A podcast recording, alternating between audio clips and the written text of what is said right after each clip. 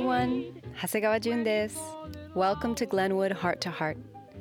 心と心を通わせる場所一つのテーマをもとにゲストと語り合います。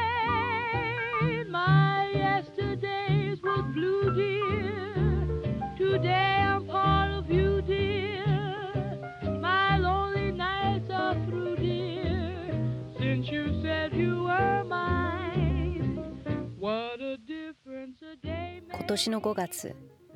ミネアポリスで起きた白人警察官によるジョージ・フロイドさん暴行死事件。この事件をきっかけに今改めて世界のさまざまなところで黒人差別に抗議するデモが広がっています。過去から現在までジョージ・フロイドさんのような事件が数えきれないほど起きてきたことを考えると心が本当に重いです。人種差別されたことはほとんどない自分がどう共感できる？どう関係ある？私には一体何ができるんだろう？と深く考えるようになりました。今日のテーマは Black Lives Matter ゲストにアフリカにルーツを持つ日本人。矢野デイビッドさんをお迎えします。今回もそれぞれのお家からリモートでお届けします。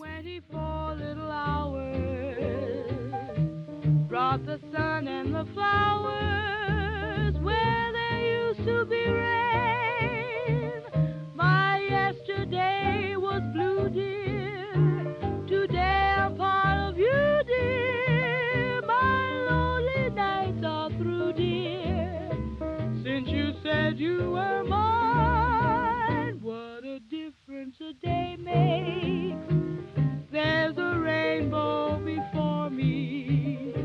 skies above can't be stormy.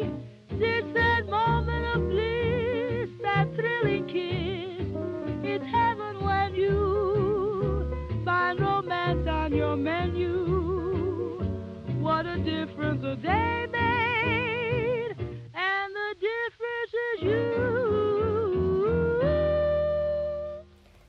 れでは始めましょ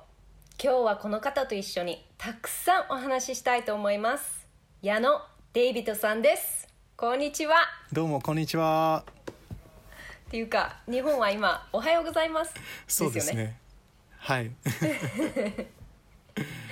よろしくお願いします。よろしくお願いします。デイビッドさんは1981年生まれ。日本とガーナのミックスお父さんが日本人。お母さんがガーナ人。6歳の時に日本に住み始めたとのことなんですけど小さい頃のガーナって覚えてますか？例えば気候とか匂いとかなんかそういうのも覚えてますか？そうですね。もう日本に来て数年間はすごく覚えていてで日本に来てからガーナに初めて帰ったのが、えー、それから、まあ、自分が二十歳を超えてからだったんですけどこうガーナに着いた時に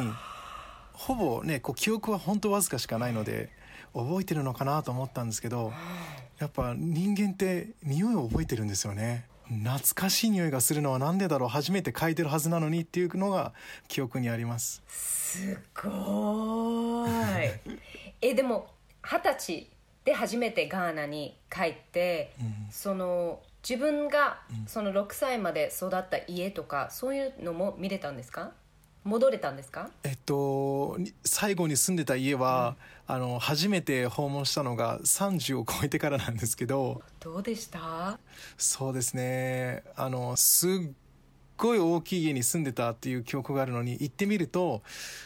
日本と比べたらやっぱり土地が余ってるので大きいんですけどあでもこれくらいだったんだ。この家とこの庭を走り回ってたんだと思いました。わかる。私もグレンウッドっていうハワイ島の,、あの町で育ったんですけど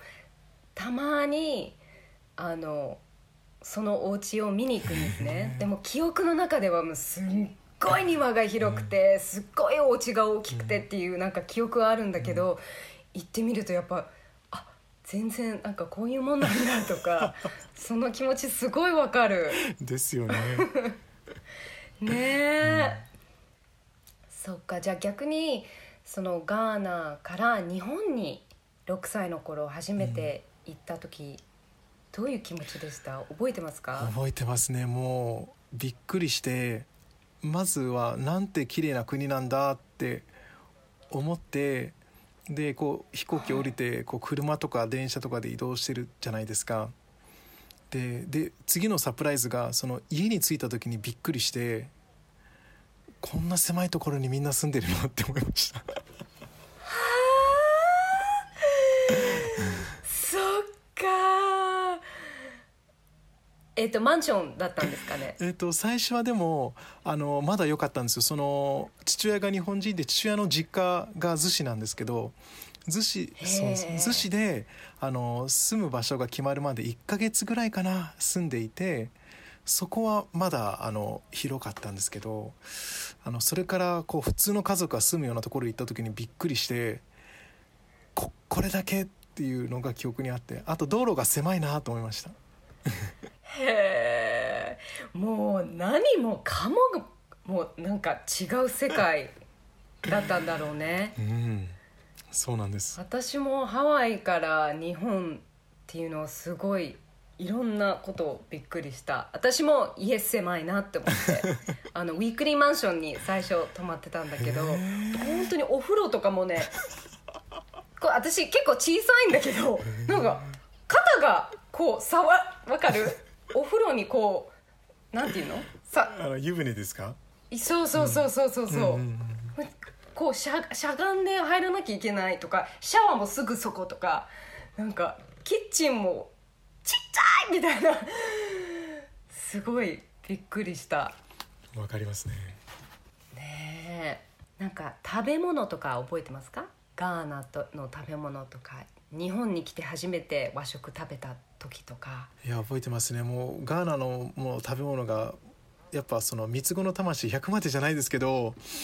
なんかこう生まれた時から食べてたものってほとんど嫌いなものがなくてでも日本そうなんですよ。でも日本に来てからあの恥ずかしい話なんですけど日本の料理がなかなか馴染めなくて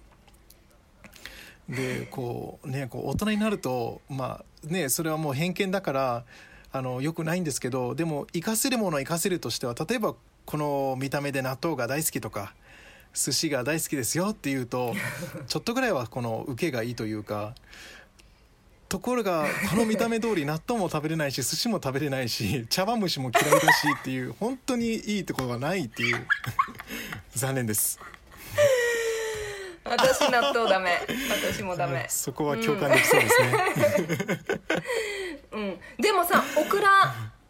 オクとかラが、うんもうオクは大丈夫？ラがもう本当に大好きで。じゃあネバネバが嫌いっていうわけじゃないんだね。やっぱ納豆の味なんだ納豆の味ねとあの本当にすだって健やかな香ばしさ、うんうんうん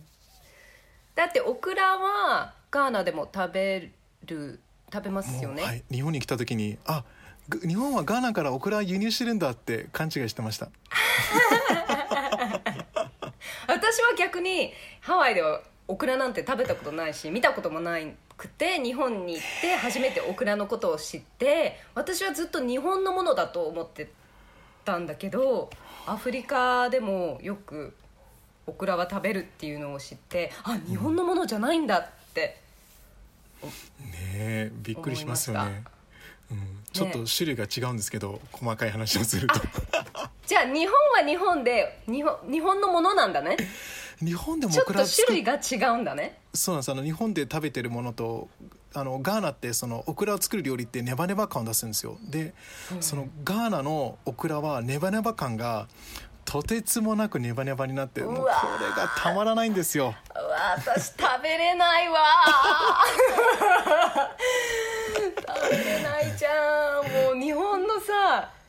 こうネバネバボールあの丼とかってあるじゃん。ありますね。納豆にとろろにオクラ？もうやめてって感じ。もう全部嫌い。パーフェクトアウトですね。パーフェクトアウト。あー面白い。じゃあ今こう大人になってガーナのことを考えるとまあ、ガーナの人もそうだしカルチャーもそうだしこう場所もそうなんだけどガーナってどういうところって聞かれるとどう答えますか？そうですね、えー日本で幼少期から育ったので僕の中でこう日本の常識だったりとか、えー考え方が多分きっと深く根付いてると思うんですけどこうガーナに行くともう本当に常識が全然違う。でこう日本の常識が全く通用しないで でも僕はその逆にこうこんなにも価値観も考え方もいろんなものがこう遠い2つのルーツを持って持てて本当に良かったなって思ったんですよ。でそれがすごい大好きでやっぱこう日本ではこうどうしても手に入れることのできない答えとかあの経験があったりしてそれをガーナに行くことによって結構本当すぐいつでもすぐそこで経験できたり体感できたりすることがあってその全く違うこの価値観を持ってるもう一つのルーツであるガーナっていう国は僕にとってはあのすごい大事なところでで特に本当に人が陽気で、うん、例えばなんかその標高が高くて霧がすごい出てる場所があってでゆっくり行かなきゃいけないんですよ。で行くとそのすごい音が聞こえてきて、うん。で霧がふわーって晴れた瞬間に道路のど真ん中を全部遮ってみんな爆音でこう踊ってるんですよ。通れないみたいな。うん神秘的で。でポンポンポンってクラクション鳴らしてもクラクションなクラクション鳴らしてももう逆に私の踊り見てっていうぐらいでこうみんなが踊りに来たりしてもうそこで5分間釘付けそれからちょっとずつどいてってまた霧の中に入っていくっていうこととかなんかすごくそういう神秘的な経験もできたりして最高です、うん、わーすごい行ってみたいな。え大人になってからはどれぐらいに一度ガーナに戻るんですか、やっぱ最初はあのお金もなかったので23年に1回しか行けなかったんですけどあのいろんなことをやり始めてからはあの特に多分30なる前ぐらいからは多分ほぼ毎年ガーナに多い時は年に2回ぐらい 行ってますね。ちなみに何時間かかるんですか、えー、大体24時間わあ24時間。でどれぐらいいるんですか？そのガーナに。うん、もう本当にあの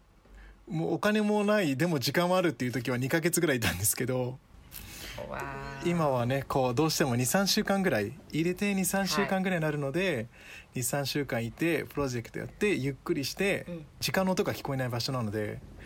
本当に、うんいいねそれ。そうもう自分のきっとでももうねハワイとかももう本当それに近いんじゃないかなって勝手に行ったことないけど思ったりしていて。あ行ったことない？まだないんですよ。そうね。あの私今住んでるのはオアフ島でまあ割とこうシティライフな感じなんだけど、私が育ったハワイ島は本当にそうもう時間の流れがこうゆっくりしててなんかうんすごい美しいところ。いいですよね。なんかすごいあの友達の面白い話があってその友達はなんか南アフリカの大学に入学したあの留学してでいつも遅刻してくるアフリカ人の友達がいてみんなでいつもバカにしていたんだけど どうやら。ある時彼はすごい不機嫌ででみんなが同じようにバカにしたら初めて言い返されたらしいんですよ。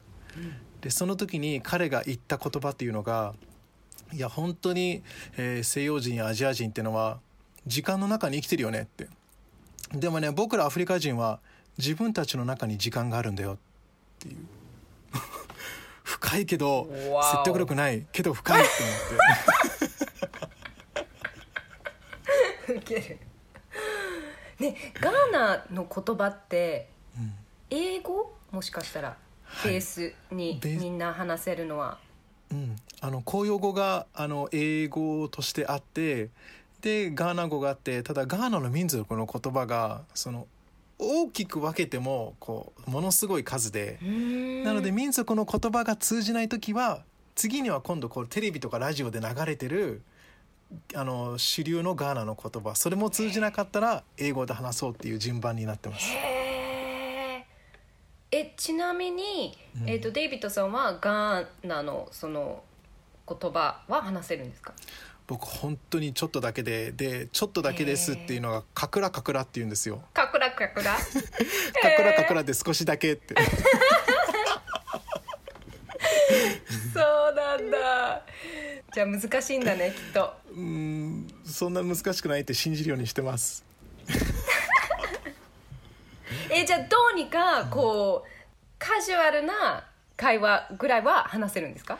カジュアル恥ずかしいんです。ここだけの話ですけどカジュアル未満なんですよ、はい、そっかそっか。面白い、もし観光でガーナに行くとしたらおすすめな場所とか絶対やった方がいいっていうことあれば教えてください。はい。まあ、もちろん民族とかにもの踊りとかねこう楽器とかには触れてほしいんですけどちょっと面白いのがガーナにはその琵琶湖の4倍のダムがあるんですよ。で湖になっていてあのそこを見に行くのも面白いなと思いますしあとアフリカのイメージを覆すとしたら例えば首都のアクラっていうのが、まあ、日本なんて比べたら足元にも及ばないんですけどどんどんビルが毎年毎年たくさん建っていてどんどんいい形でちょっとずつですけど発展してるのがあってそうですね。でもまあ個人的におすすめするとしたらそのえーと、実はそのガーナってあのアフリカの中でもかなり大きなその奴隷貿易に使われていた要塞があるんですよ。でそれがそのエルミナキャッスルとケープコストキャッスルというのがあってそこが結構そのいろんな歴史とかあとは、まあ、いろんなことを知るためにはすごく良くてで実はその僕お母さんと多分そこを十何回も行っていてうちのはいうちのお母さんめちゃめちゃ優しいんですけどあの昔は怖かったんですけど今すごく優しくなってだけど そのそういった教育はすごいちゃんとしてくれてなのでこうガーナに帰るたんびにデビット行くよって言って片道5時間ぐらいかかるんですけどでうちからははい。で一緒に車で行ってで話を何度も何度も聞いて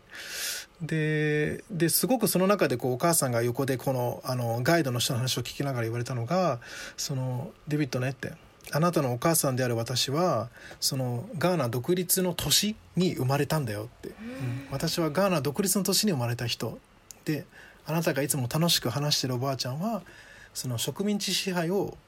生きた人なんだよって。植民地支配だかだったガーナを生きた人だからっていう話とか含めて言われるとそのみんなにとってはその400年の奴隷の歴史だったりとかいろいろそういうことを感じるけれど僕にとっては自分の母にあたる人僕を産んでくれた母が生まれた年がガーナが植民地からその独立国家になった年だっていう。ので結構僕にとってはだからそういう意味ではすごい身近な話。ですよね。すぐそこの話っていう、えー、そのおばあちゃんの経験とかそういう話はおばあちゃんからは聞きました、うん、おばあちゃんはそういう話はそんなにはまあしないんですよね、うん、しないのがあってまあいろいろあったりとかあとまあ一応そのねこう奴隷貿易放棄というか特にやっぱひどかったのはその争ってるところとかその奴隷貿易のその要塞こう集められたそのアメリカだったりヨーロッパだったりいろんなところに送られていく、えー、黒人の人たちがこう収容されてる要塞があってそこに行くともうすごいというかここにここに何百人も何週間もいたのっていうところとかがあったりとか。それを踏まえてこうすごく自分自分にとっては身近なことっていうのはありましたね。じゃあ若い頃から結構、あの理解力はちゃんとあったんですね。そうですね。やっぱお母さん連れてってくれるので考えさせられましたよね。ねうん、そして少しここから、うん、えっと深く今回のエピソードに入っていきたいなと思うんですけどよろしくお願いします。今年5月に起こったジョージ・フロイドさんの事件をきっかけにブラック・ライブズ・マターのムーブメントが世界的な規模になりデイビッドさんはこの状況を見てどう感じていますか？そうですね個人的にはすごくいいことだなと思っていますし大切なことだとという思いとこうねこういうそそこから見るとその事件から見るとすごい遠い日本ではどういうふうにみんなでその事件に向き合っていけるのかなっていういろんな思いがありますね。うん、うん、そうですね。このええ「ブラック・ライブズ・マター」というスローガンについてブラック・ライブズ・マターじゃなくてオール・ライブズ・マターじゃない？って思っている人もたくさんいると思うんだけどそれについてデイビッドさんはどう思うのかなって。そうですよね。あの確かにあのその通りと言ってしまえばあのその通りだとも思うんですよ。僕も。だけどそのやっぱりこうなんていうのかな。時にはその起きてる一つ一つのことを掘り下げる必要があるように思っていて。で今回その例えばこのねこうブラック・ライブズ・マターとかオーライズ・マターっていう話になってると思うんですけどその友達の知り合いの黒人の人がすごく、えーいい例えを例えを言っていたのがあってでそれが何かというと例えば、えーあなたの住んでる町で火事があって、えーその3分の1ぐらいがあの焼けてしまいました。大きな火事になって。でこれはちょっと大変な問題だなって。もう個人の規模じゃないから行政の税金を使ってこれは何とかしましょうっていう話し合いをこう町とか村のみんなで話し合っていったとします。そうなった時にいやちょっと待てって。我々うちらの僕らの町もって違う町の人がいや我々の町も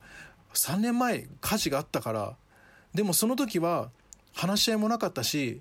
ね、税金とかを当てるっていう話もなかったぞって。今でもそれで私たちは苦しんでる。いやいやそんなこと言ったらうちらの町だってって別の町が10年前に火事があってもう町の半分が焼けたさって。あの時なんて全然ニュースにもならなかったしもう本当に今でもあれで苦しんでる人がいるんだよっていう。だからみんな苦しんでんだからダメって。出なかったからダメっていう話をしてるように思ってしまうんですね。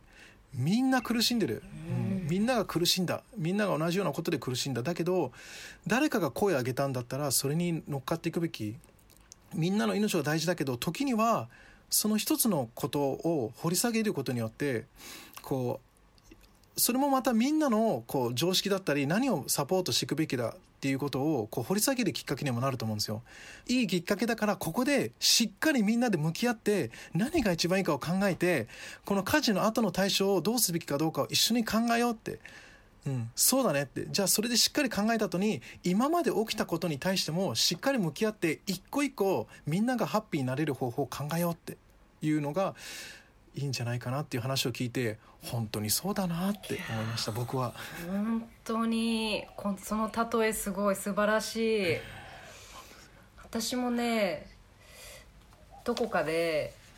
また違う例なんですけどはい。お腹にすごく大きな傷ができました、でも血がもうドバドバ出てて、もうやばいやばいこのままだと死んじゃうって言って病院に行かなきゃって言って病院に行きます、で先生に本当にこれもう死んじゃうからあのこのお腹の傷どうにかしてくださいとお願いする。でも先生が私のお腹を見て「うーん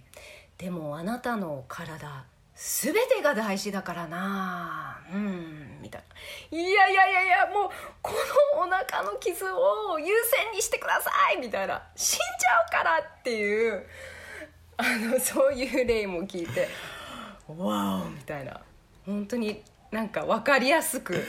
なんかリアルに考えられるようになった。それも分かりやすいですね本当に。分かりやすいね。こういう例えって大事だよね。すごい大事だと思います。うん。そう。なんかブラック・ライブズ・マターはうん。他の人種を否定しているわけじゃなくて、うん要はブラックの命だって大切大切だよって声に出さなきゃいけないほどうん。命にかかってるっていうふうに私思うんだよね。いやもう本当にそうだと思いますね、これを言わなきゃいけないようなことが起きてるっていううん。そう。本当そうですよね。なんか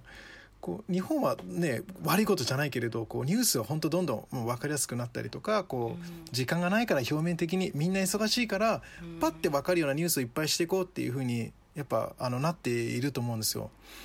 でもそうするとその本当に何が起きてるのかどうしてそうなったのかどこから始まったのか何が原因なのか誰が本当に被害者なのかとかなんでこういうことが起きているのかっていうことって日本ってやっぱほとんど掘り下げなくどんどんなってしまってる気がしていて、うん。うん。そうするとなんかきついニュースが来るとうわちょっときついなってなっちゃうと思うんですけど、うん。でも僕ら多分どこかで考え始めなきゃいけないなって思っていて。で、ね、特に、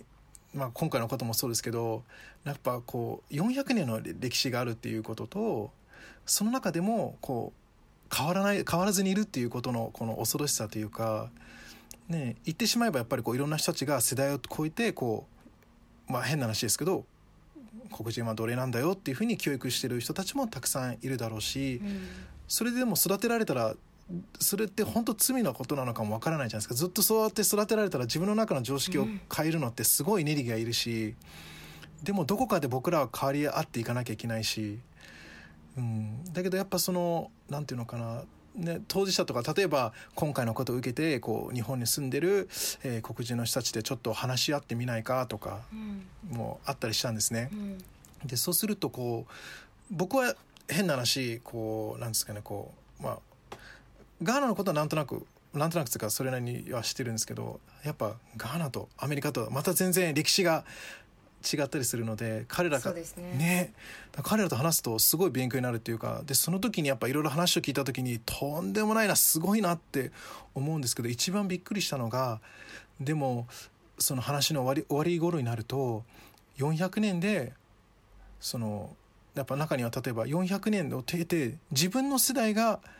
初めてアメリカ人として市民権を得たんだって。本当に普通の人の生活にたどり着いたのが僕のジェネ僕の祖先の中で僕が初めてなんだっていう人もいたりして。でねすごいなと思って。でも400年でここまで来たからもう100年で本当のその平等というか本当のみんなが安心して平和で肌の色も関係なくみんなが平等でいろんな機会を得たりとか話し合える人生あの時代が来たらいいなっていう話を最後にしていた時にあ当事者の人たちが一番冷静なんだなって、一番落ち着いてるなっていうのをちょっとその時うん。感じましたね。うんあすごい。でもこういうことってみんなで変えてきたと思うんですよ。なんかもちろんね命を懸けて戦った黒人の人たちももう数えきれないほどいて今のところにねねたどり着いたけれどでもやっぱりその違う人種の人たちでやっぱりおかしいんじゃないかって思って勇気を振り絞って戦ってくれた人たちもいて。うんでこうお兄さんの好きな自分のお兄さんがいてそのお兄さんの好きな言葉があるんですけどあのデビッド一人でこう100歩突っ走って何かを変えることも悪くないけれどでもそれは途中でこけるかもしれないし走り走り切る前に疲れちゃうかもしれないと。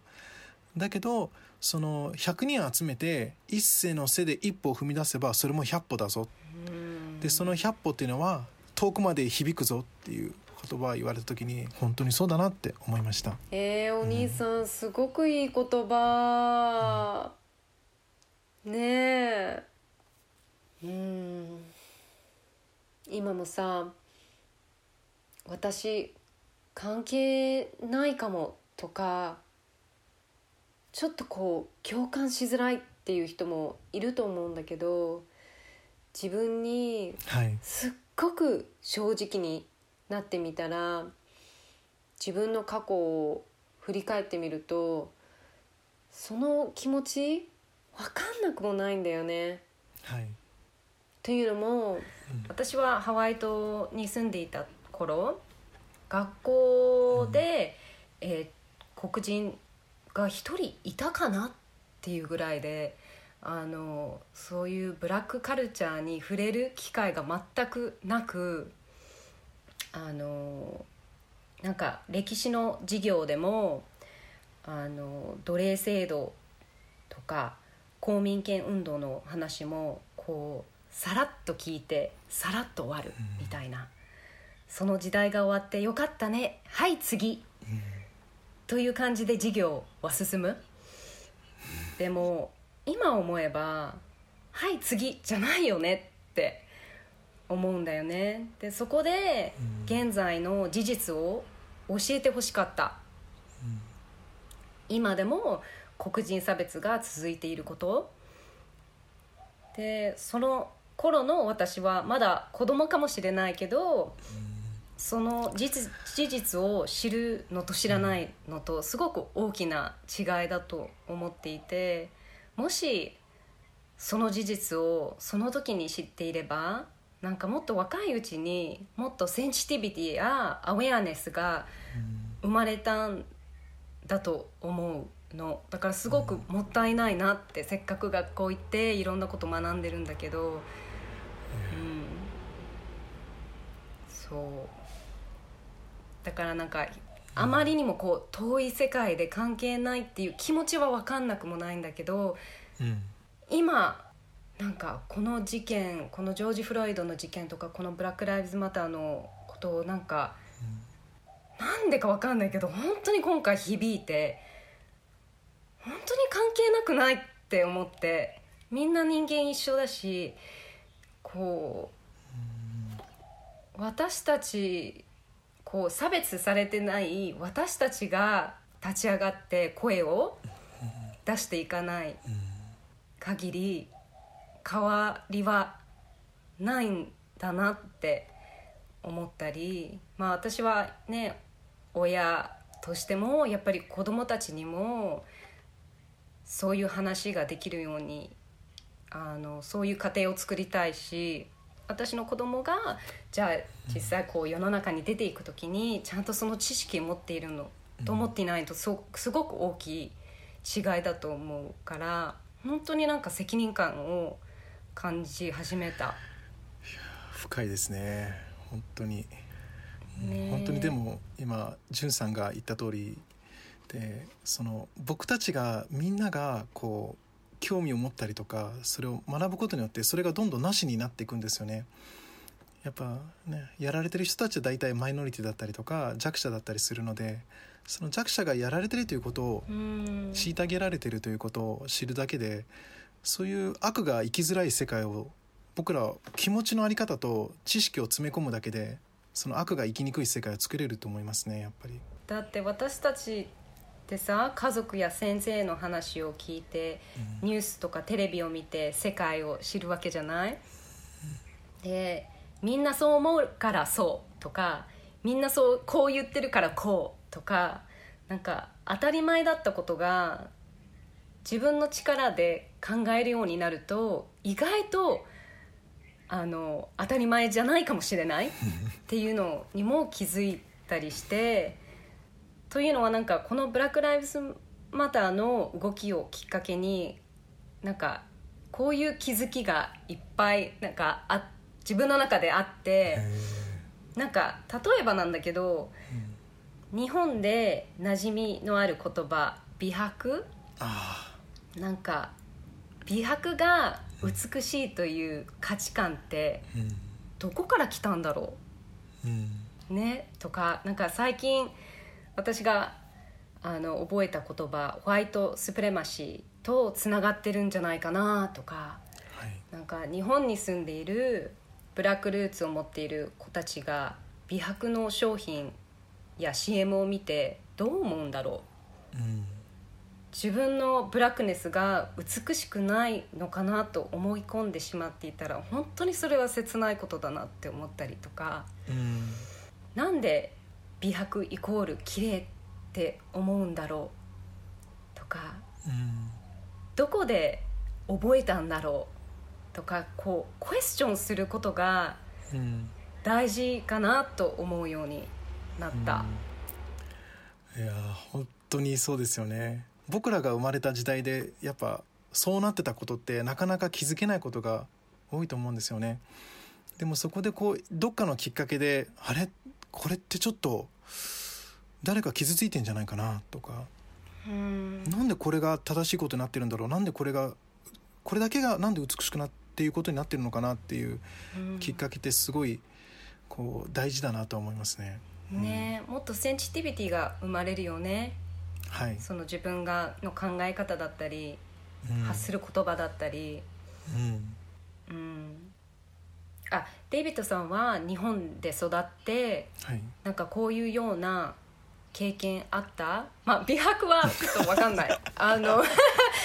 どっちかっていうとねあの多くは女性のマーケティングでもあるあるんだけどなんかこういうようなあれ？なんか日本では当たり前かもしれないけど自分と当てはまらないとかなんか違和感を感じることとか言葉とか CM とか映画とかなんかありました？そうですね難しいですね。でもやっぱりいろいろあったと思いますね。やっぱそのなんか例えばそのなんて言うんだろうな。社会の授業でまあそのなんていうのかな。アフリカは恵まれてない国って言われるとなんかまあ、まあ、恵まれてないっていう言い方は別に間違ってることが一概には言えないんですけどでもなんか、まあ、実際にでも行ってみた時にそっか資本主義というそのフレームで見た時にそうはなるんだけどでもその幸せっていうフレームで見た時にどっちが幸せか分からなくなるね一気にっていうことがあったりとかもするしでまあそういうことがあったりとかあとまああのこういうことができるんじゃないのとかこういうことどうせ苦手なんでしょうとかどうせこうなんでしょうとかっていうのはやっぱりステレオタイプで。こういろいろあったりしてでその時にやっぱ考えるんですよね。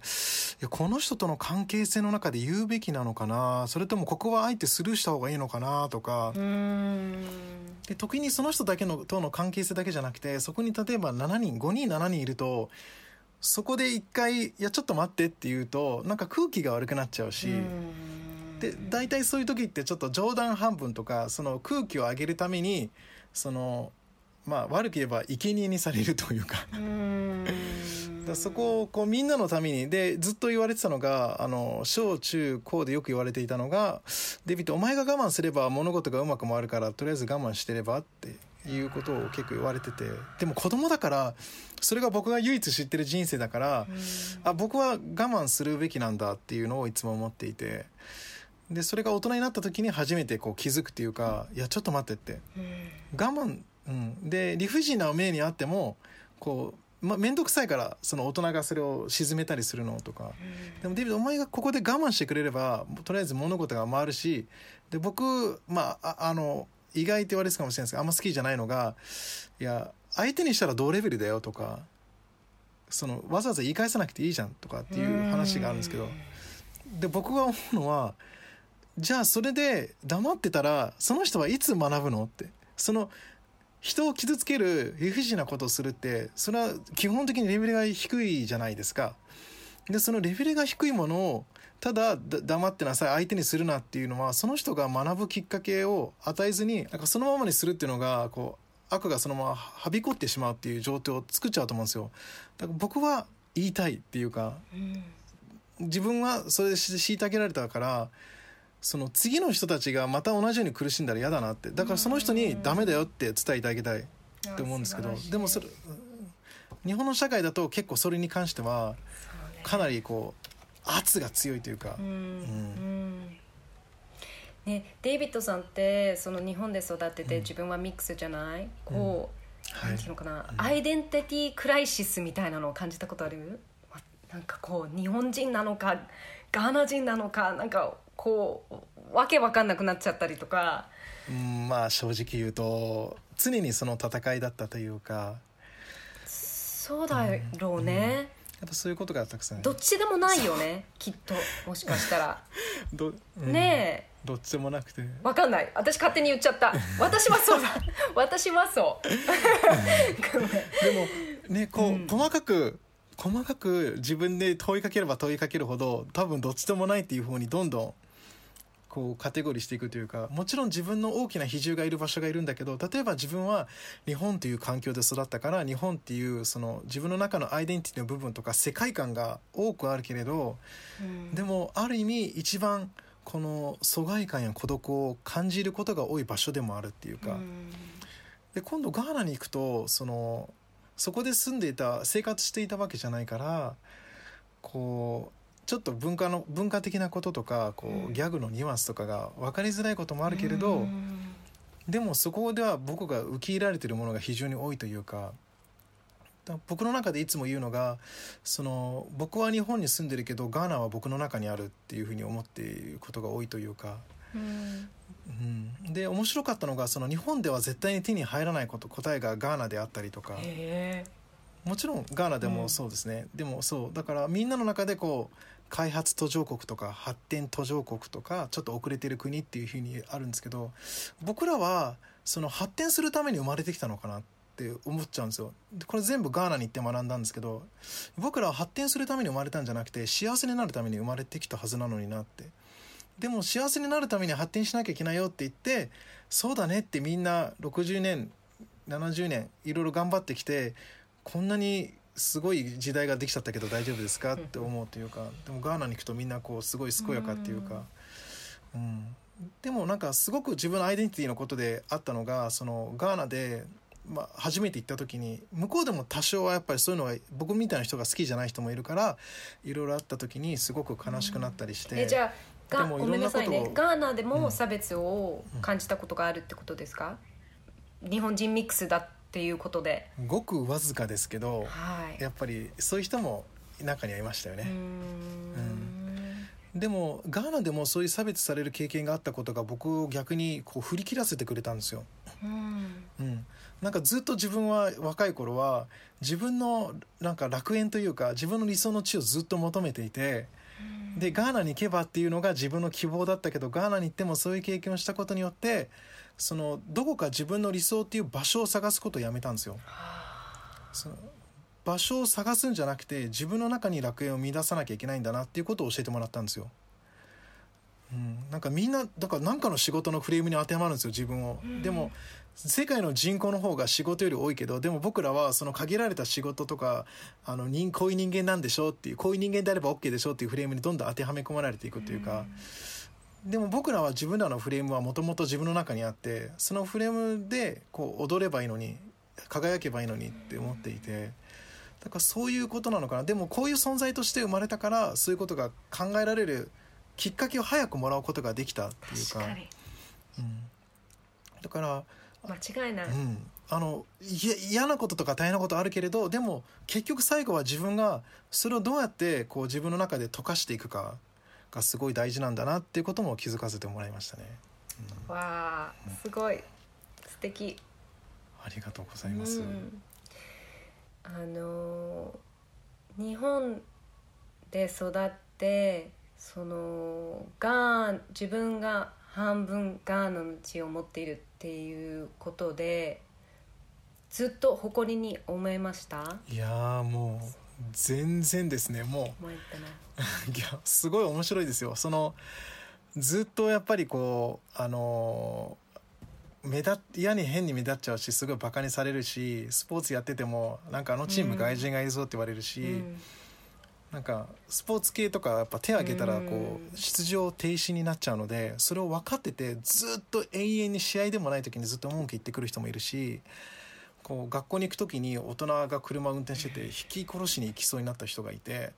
でうわーっと思って「何するんですか?」って止まったんですよ。だから「何するんですか?」って言いに行ったらこう窓がビーって開いて「国に帰れ」ブーンって言ったりとか。とかいろいろあったので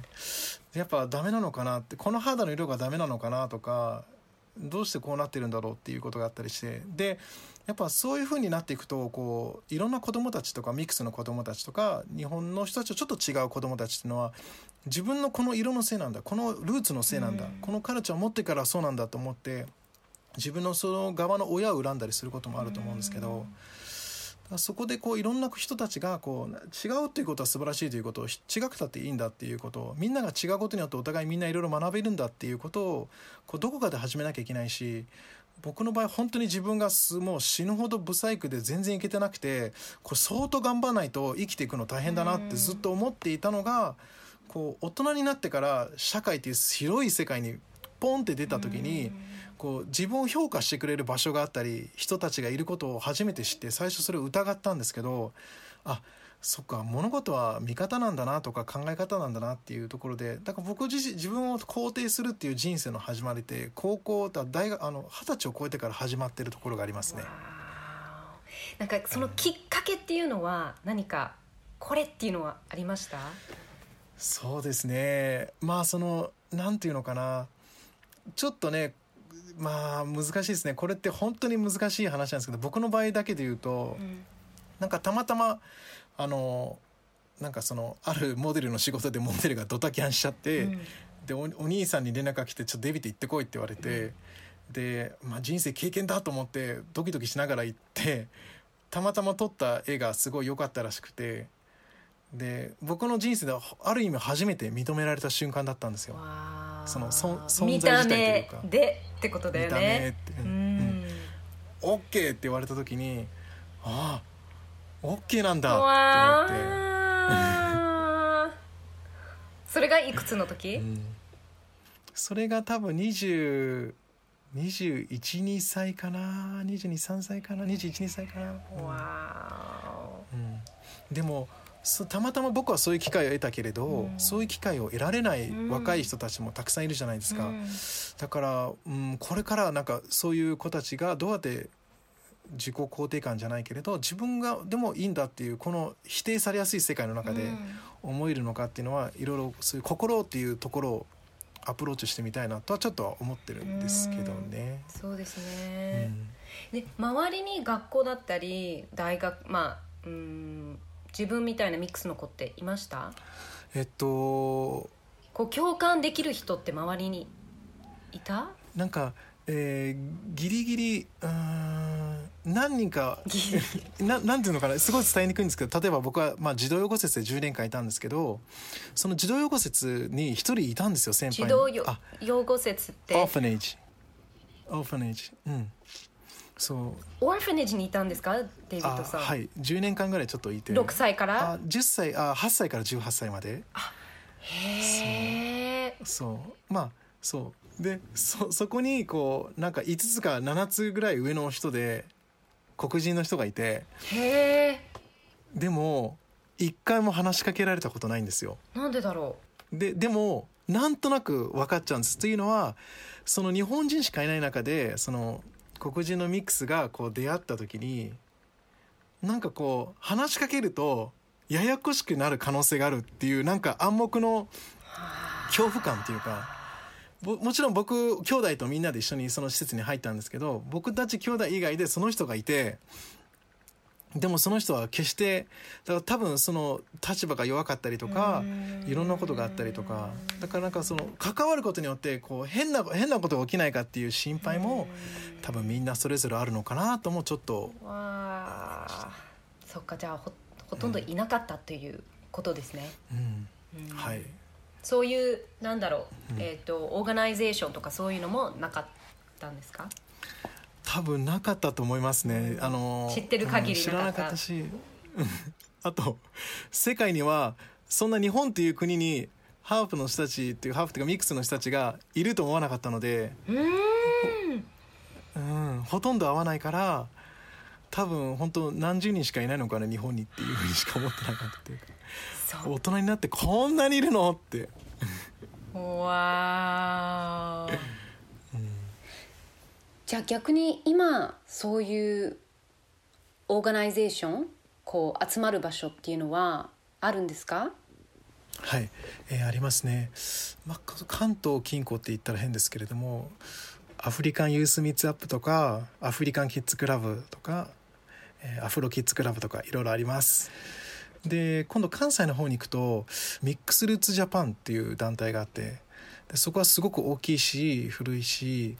あのいい活動をしてるのでそこがあったりします。なのでなんかこう自分がこう居場所がないなとかもしくは多分これを聞いてる人では自分はそんなことないんだけど自分の周りにうん自分の子そういう供がブ子供がいる。ラックミックスだったりとかうんねありますよね。ねえ、うん。うん、そういう人とかもあのあと友達でいるとかもしくは友人の子供がそうだとかっていうので、うんあの控えたらそういう団体があるということ。で今言って覚えられなくてもそういうあの検索すれば何か出てくると思うのでそういった場所があることを、ね、知ってもらえるだけで救われる心があると思うのでいいなと思います。なんかまああの僕日本に来た時はあのガーナの時もインターナショナルスクールに通っていてで日本に来てからもインターナショナルスクールに通っていてでその9歳から日本語先生とマンツーマンで日本語を勉強し始めてで10歳から日本の公立の普通の学校に小学校に入ったんですよ。わでその時は日本語はまだ片言というかちょっとなまってたりとかみんなが言ってることがわからないし僕多分中3中2か中3ぐらいまで作文書けって言われたら僕と私とあといくつかぐらいしか頭の中から漢字が出てこないぐらいだったんですよ。でいてでまあそれぐらいこうちょっとギャップがあったんですけどでまあ小学校で日本の小学校に入ってみんなすごい優しかったんですけどでもやっぱ時々いろんなことが起きるっていうかその人種的なこととかであと僕すごく弱かったのであのちょっと一番強い女子5年生の時に一番強い女子の人がその僕のことを女子トイレに引っ張っていくんですね。で頑張ったけれども全然我慢できなくてああ耐えられなくてそのまま引っ張り込まれちゃったんですよ女子トイレに。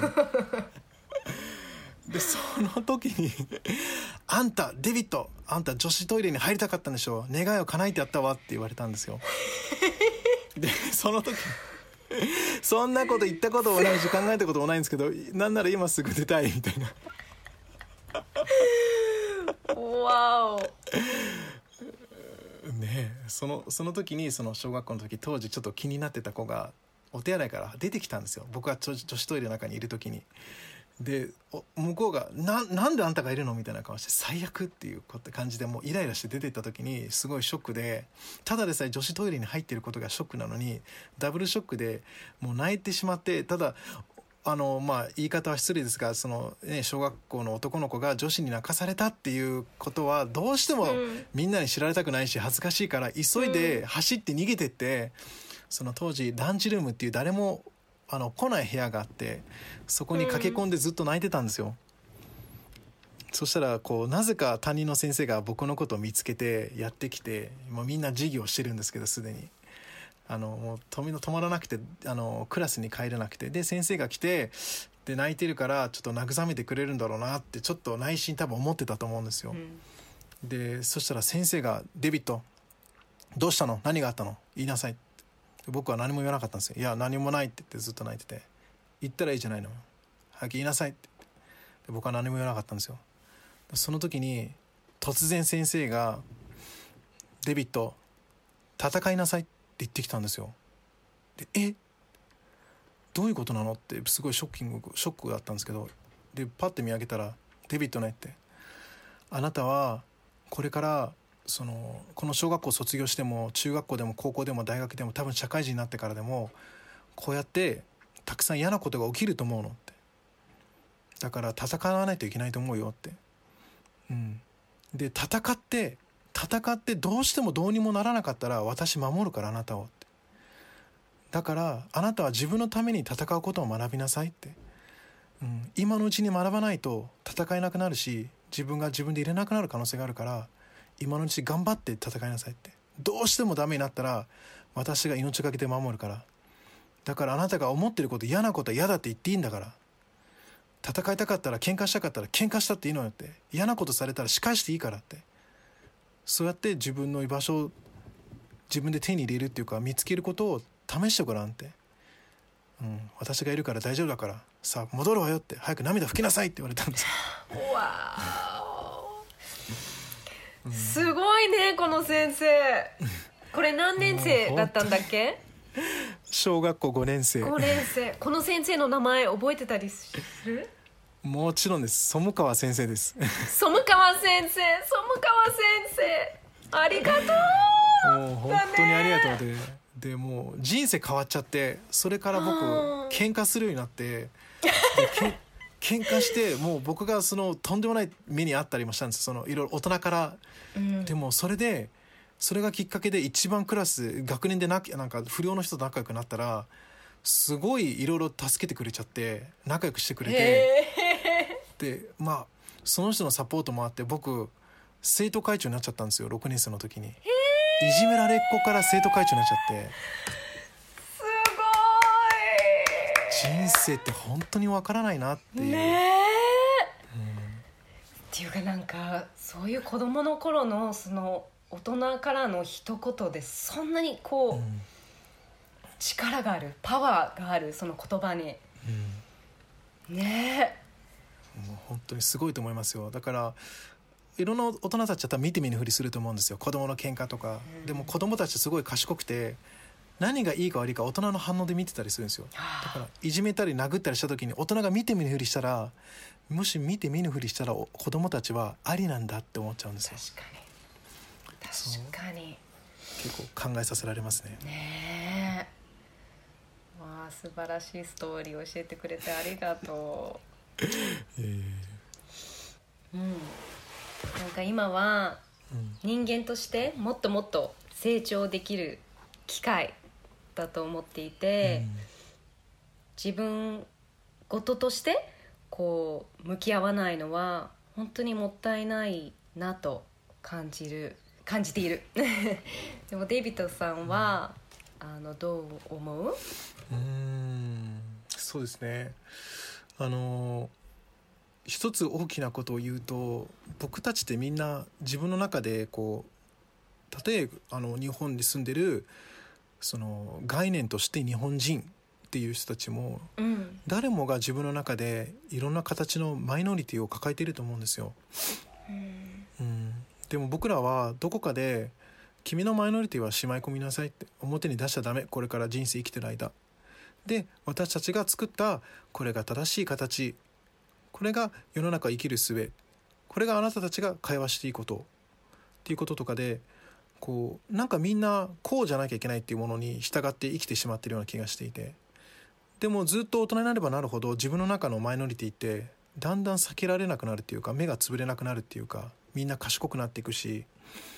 ってなると多分僕らとか僕なんか僕もそうかもしれないしねもちろん潤さんもそうですけどその明らかに分かりやすいマイノリティを抱えてるだけで誰の中にも日本人の中にもマイノリティがマイノリティがある。でもそれをこう僕らは我慢してる、うん、でもそれをどこかでこうなんで解放しちゃいけないんだろう。でそのマイノリティとかその僕の中でその人が抱える孤独だと思ってるんですけどその孤独をシェアするからこそ分かり合えるものがあるというかでで今回もそのこうブラック・ライフスマターっていうのはあった。でいやみんないろいろあるだろうとか。でもそこってもしかしたらみんなが我慢してるんだよって。みんながどっかで傷ついてるんだよって。思ってる裏返しなのかなって。僕も傷ついてる。私も傷ついてるわって。私も苦労してるこの人生で苦しんでる。この社会に憤り感じてるってみんな思ってるような気がしていて。で僕はそれはよくよりみんなが理解し合えるように声に出したらいいんじゃないって思うんですよね。うん、声に出していこうって。で多分もし声に出しづらいんだったら今目の前に見える今回起きたブラック・ライフスマターがあってそれに対してこうねこうみんながそうそういうことが起きるっていうのはどういうことなんだろうってそこでこう関わることによってみんなの中で例えば僕そのなんていうのかそういうアイデンティティについてトークショーをしたことがあってその時にその終わってから何か質問ありませんか？ってなった時に真っ先に手を挙げた女性の方がいてでその人のが言ったことはその私はミックスでもないハーフとかミックスとかそういう日系系でも何でもない。日本で住んでる外国人でもない。でも私はその LGBT なんですって。私は女性だけど女性を愛するというふうに生まれた人です。で私は今日初めてここであの公の場で言いましたって。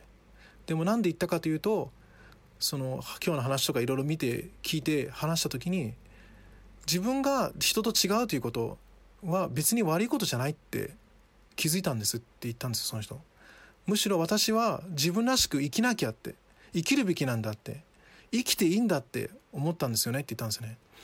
僕らはそのマイノリティは孤独であってこうなかなか理解してもらうように思うんですけど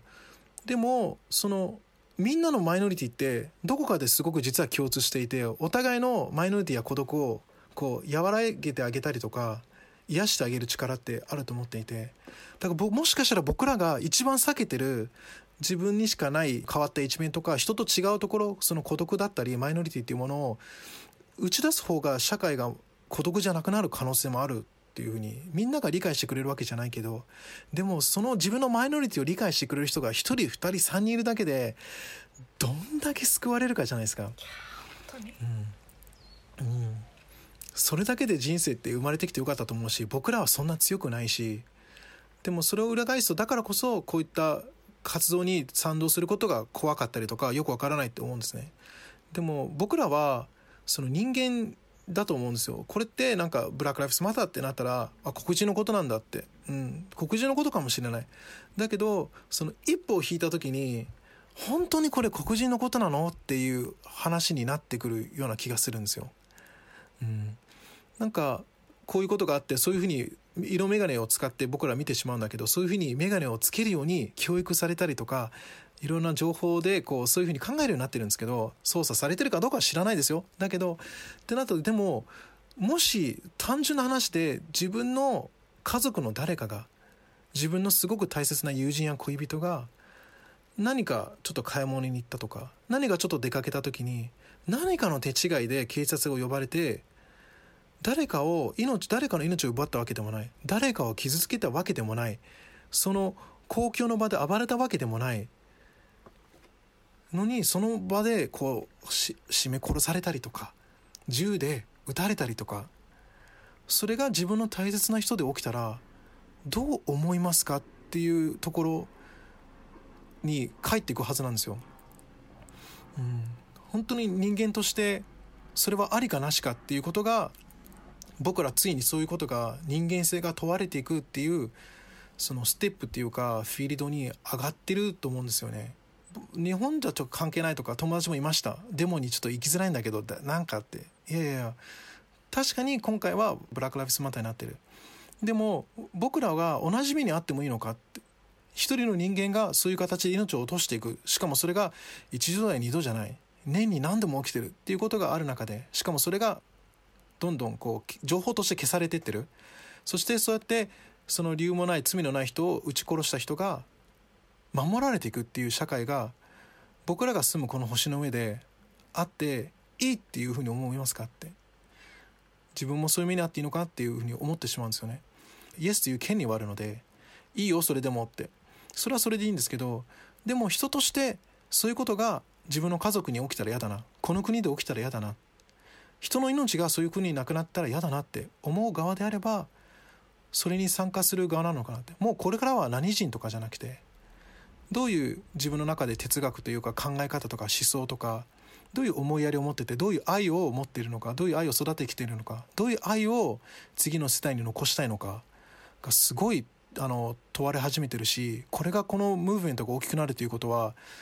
そのどっち側に行くかっていうところが問われるしそういう時代に向かってってると思うのでそれってすごく素晴らしいことだし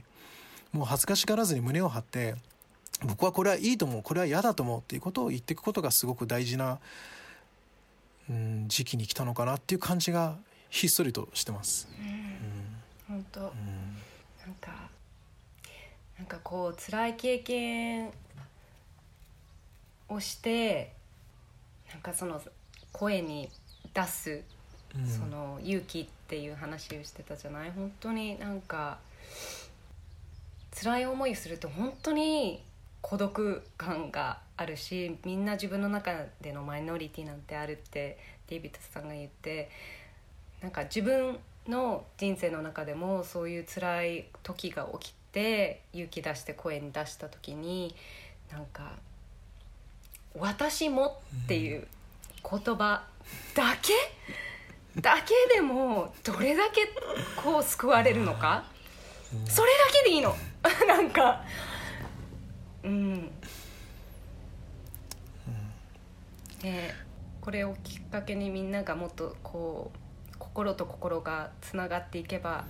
本当に思います。もうあの孤独は意外とね愛の栄養なので、うん、ですただその孤独をどう活用するか、どう自分の中で溶かしていくか。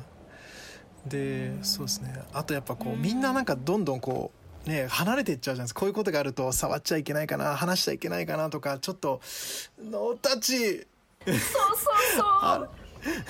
そう わかる。私もそうだった。この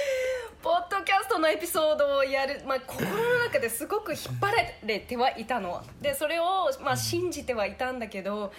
でもめちゃくちゃ緊張したししてるし 本当になんか間違った言葉言っちゃったらどうしようとか本当になんていうのかな例えばなんだけどブラックだったり黒人っていう言葉ブラックじゃない私が言っちゃいけないことなのかなとかわかる？もういちいちなんかすごくセンシティブになってあの怖いっていう気持ちは私もすごくそれはわかる。うん。だから僕もねねこうね日本で育ったのもあるしなんか本当いろんな感覚が自分の中に生きていてでねいろんな国の人たちと話すとなんかなんかあの国とこの国はもうそういうなんていうのかな人種化の問題はもうクリアしてんのかなとかみんないろんなことを話し合って理解を深めてるのかなって思って聞いてみると、いやデイビッドそんなことないもうあっちでもこっちでもその人種のこととか宗教のこととか身分のこととかはタブーだよっていう話をすごい聞くんですよね。アメリカ？アメリカ特にアメリカそうですね。うん。でえー、と思ってあんな多民族でいろいろ分かり合える場があるのにそうなってるんだと思ってそっかって。で自分自身がその例えば大学とかねこう企業とか高校とかであの講演をすることがあったりして行く時にすごくあの多い質問があの終わってからの質問でその「デイビッドさん私ハーフの友達がいるんです。ミックスの友達がいるんです。日本に住んでる外国人の友達がいるんです。LGBT の友達がいるんです。で自分はすごく大事な友達と思ってるし本当にいろんな話ができて私にとってすごい大切な人なんですけどいつか自分が傷つけてしまうんじゃないかっていう恐怖にいつも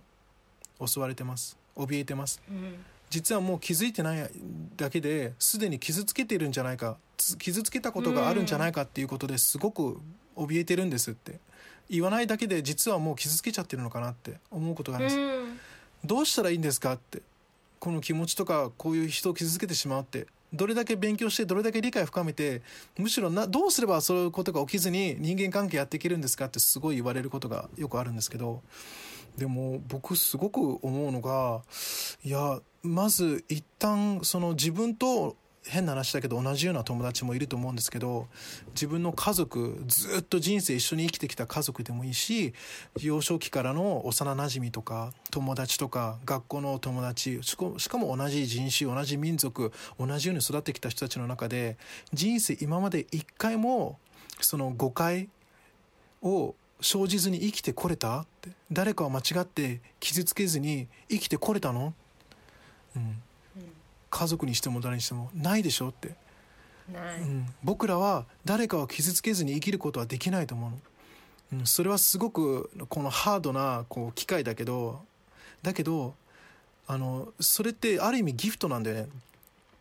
傷つけたくないのは分かる。だけどその傷つけてしまった時にその後の話し合いやお互いの接し方とうやあの敬い方っていうかその敬意思いやりがあることによってすごくさらに深く仲良くなることもできるしそれがそのあのフレンドシップというか友情の終わりでもある、うんだけどそこで分かり合えないことはいけないことだと思わないでほしもし分かり合えなくてもその人にとって自分にとって次こういうこと起きないようにしよう。次こういうことが起きたらこういった話し合いの時はこうやって相手の思いやりながら話していこうって分かり合えるためにって思うと思うんですよ。僕らは全て美しく人生を生きることはできない。みんなのことを理解することもできない。傷つけずに生きることもできない。そして残念なことに一番大切な人をより多く傷つけてしまう。その運命を背負ってると思うんですよ。でもそれはいけないことだけどどうしてその運命が来てるかって考え方によってはよりその人を深深く理解するきっかけを与えられてると思うんですよ。喧嘩になったり傷つけたことによって何がいけなかったんだろう？話してくれる？こうやって傷つけてしまってごめんねって。その謝った時の相手の反応もその許してあげればあ許してくれるんだ。僕はあなたの人生にとって大切な人なんだ。ありがとうってなるんですよ。そしてそこで話し合って何がいけなかったか分かれば同じミスが起きないと思うんですよ。より深くできると思うんですよ。だからみんなタブーにしたりとか触れないようにするんですけどいやな何を勘違いしてるんだ？僕らはいつから完璧になったんだ？なんで完璧を求められるんだ？僕らは失敗しながらこんなに素敵な人生を歩んできたじゃないかって。人生は素晴らしいですね。あー。すごい。デイビッドさん私にすごい勇気をくれた。本当ですか？はい。本当。すごい。このあのちょっとこれをきっかけに考え方がちょっと変わったかも。いろんな意味で。うんもうちょっと勇気出して声を出していきうん。行きたいなって思えるようになった。うん。うん。嬉しい言葉ですね。ありがとう。でもありがとうございます。はーい。いい言葉ばっかり言ってくれ なんかもう感情的になっちゃった。えっとおそうだ。デイビッドさんが好きな言葉をここでぜひ教えてください。はい、えー僕はそのそのペルシャの昔の昔の昔の詩人でルミっていう詩人がいるんですけどもうその人の詩で一番大好きなのがあってでそれは「Yesterday I was clever so I wanted to change the world. Today I am wise. So I'm changing myself」っていう言葉があってこれがすごい好きですね。その昨日自分はその賢いと思っていた。だから世界を変えたいと思った。自分には力があるから。何かを変えられる力と能力と賢さがあるから世界を変えようと思ってた。でも今日自分は知性を手に入れた。だから私は自分自身を変えることから始めているっていう。もうこのエピソードにパーフェクトな ね言葉だよね。まずは自分。そう思いまずすは自分。うん。自分からスタート。うん。でも本当そうですよね。だってねブラック・ライスマターにしてもいろんな問題があるにしてもそれを変えることは全然簡単なことじゃないと思うんですよ。もう果てしないけど、からだけど自分が変わればこの詩が言ってるように自分が変われば世界が変わるっていう。自分のその心の中っていうずっと一緒にいるこの心の中の世界を変えることによって絶対に世界が素晴らしいところになるきっかけその一歩を踏み出した人になれるんですよね。うん。一歩踏み出していきましょう。一歩一歩一緒に。ね。一緒に踏み出していきましょう聞いてる皆さんも一緒に、ねぜひうん一歩一歩。一歩一歩踏んでいきましょう、うんデイビッドさん本当に今日時間作ってくれてありがとうございました。いやこちらこそです。なかなかねこうこうやって深い思いを通して話すこともなかなか人生ではねできることじゃないので、ねこうした貴重な機会もいただいてね深く掘り下げられたので僕もすごくいい時間になりました。感謝してますよ。よかったです、はい。そしてあのーデイビッドさんのことをもっと知りたいと思う方に、えーぜひインフォメーションを教えてください。はい了解です。えっとそうですね。本当に自分としてはこれから人生どういうふうに生きていこうかっていう一つの転換期になっているのでこれから多分本当にいろんな新しいことを始めると思います。Facebook のページもあるんですけどホームページの方からもウェブサイトの方でコンタクトというかあのメッセージを送れるようにもなっているのであの何かこうこうどんなことしてるかしていくか見てみたいなっていう人がいたらそこでメッセージとかいただけたりして、えーフォローしてくれたら僕は嬉しいかなというぐらいです。えー URL ありますか？それとも矢野デイビッドで検索すれば出てきますか？まあ、デビット矢野 .com で調べてもらえれば出てくる気がします。他に SNS などやってますか？あ、そうですね。あとツイッター、ブログはちょっと作り変えようと思って気づいたら1年経ってるので近々という言い訳だけ残しておきます。OK えっとツイッターも矢野デイビッドはい。はいであとあのエンジェの話とかハーフの話もぜひここでしていただければありがとうございます。了解です。えっと十数年前ぐらいからそのガーナである少年と出会うってことをきっかけに、えっと貧困層の子どもたちにこそすごくいい教育を与えたいっていうので活動し始めたプロジェクトがあってその100個を建てるより人の子どもの人生が変わる1個を作るっていうことをテーマにやってきたんですけどそれで今2校目がもうちょっとでできる。まあそこでもうすでに卒業生が出てるんですけどでそういう活動をしてて一応そのここ4年で2回ぐらいあのそのイースタン州ガーナのイースタン州っていうすごい数の学校がある中では一番優秀な学校まで持っていけたのですごく嬉しいんですけどすごい。ガーナトップ20の学校になっちゃったんです。すごいじゃないですか。おめでとうございます。ありがとうございます。信じれば何かが実現するんですね。ですね。そう。うんまあ、そういうことがあってそういう活動していてこれからどんなプロジェクトをするかを今ちょうど考えているところです。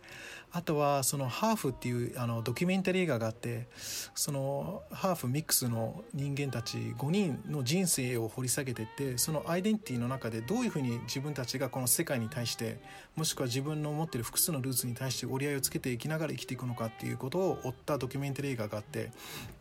それにも出てるんですけれどもあのその映画もしそのアイデンティティということとかそういう友達にもいる理解を深めたいもしくはそういうことで苦しんでる友達がミックスの子供でいるっていう人がいましたらぜひとも見てもらいたいなっていうのがありますいろいろと赤裸々に話してることもあるのであの自分の中のあのアイデンティティというかマイノリティにも気づける刺激をもらえるきっかけにもなると思うのでもし興味があったら、えー見てもらえたらと思います。はいぜひありがとうございましたデイビッドさんありがとうございます本当に.